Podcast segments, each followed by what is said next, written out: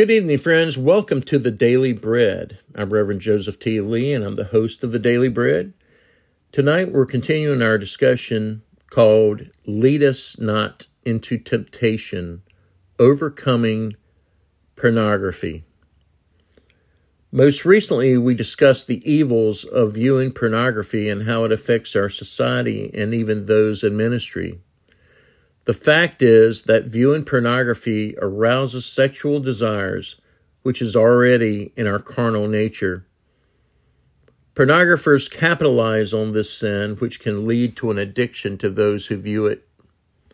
Were you aware that in the pornography industry in the United States, it earns a revenue of about $12 billion a year? Globally, pornographers bring in a revenue of about 97 billion US dollars a year. Actors and actresses are branded in other countries. Many of them must perform under duress because they are sex slaves. Many of those men and women were abducted and sold into sexual slavery. Their chances of ever having a normal life and a spouse and children are nil. If you watch pornography, films, videos, or look at pictures, you may be in fact supporting sexual slavery.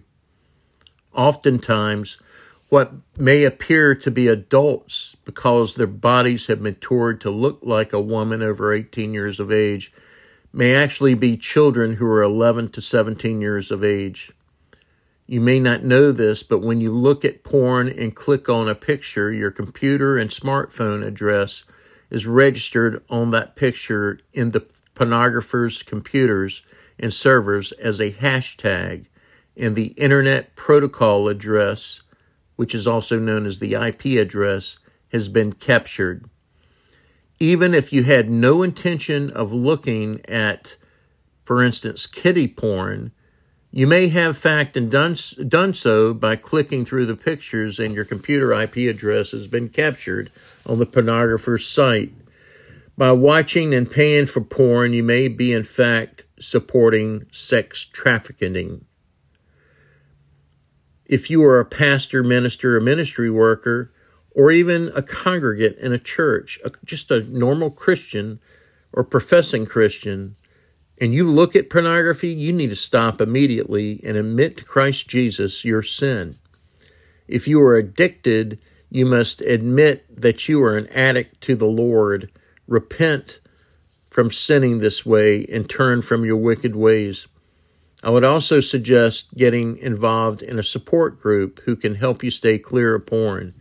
Seek out a Christian counseling center and reach out to www.provenministries.org for assistance. They will provide resources to help you quit pornography. This ministry can also help both men and women. The Bible says that we all sin and fall short of, the glory of God according to Romans 3:23.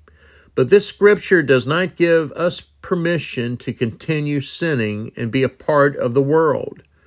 Of course, if you truly ask Jesus into your life by believing in him, he will save you. In John 10, 28 through 30, Jesus said, I give them eternal life, and they shall never perish. No one will ever snatch them out of my hand. My Father, who has given them to me, is greater than all. No one can snatch them out of my Father's hand. I and the Father are one. The only way to fully battle this pornography addiction and sin is to put on the full armor of God, which will protect you from Satan and his demons. Later on this week, we're going to discuss the full armor of God and explain what each piece represents to you. In the meanwhile, please read the following scripture taken from Ephesians 6 10 through 20. I pray tonight that you will repent and turn from your wickedness. For those who do not know Jesus as, pers- as their personal Savior, I pray that you will believe in him, that he is the Son of God, that he died for yours and my sins, and you will be saved. Pray and ask him into your heart and live to live in you through his Holy Spirit Let's read about the full armor of God right now, starting in verse 10. Finally, be strong in the Lord and in his mighty power. Put on the full armor of God so that you can take your stand against the devil's schemes. For our struggle is not against flesh and blood, but against rulers, against authorities, against the powers of this dark world, and against spiritual forces of evil in the heavenly realms. Therefore, put on the full armor of God, so that when the day of evil comes, you may be able to stand your ground and after you have done everything, to stand.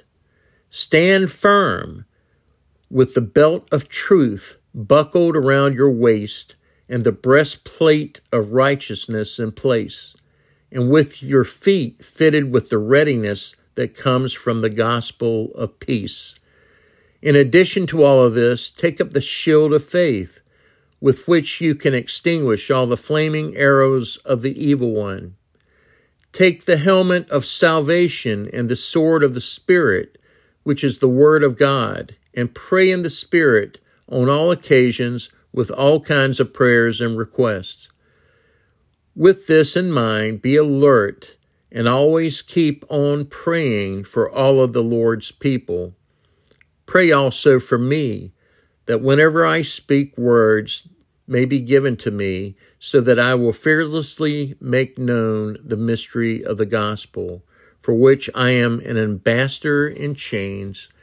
Pray that I may declare it fearlessly as I should.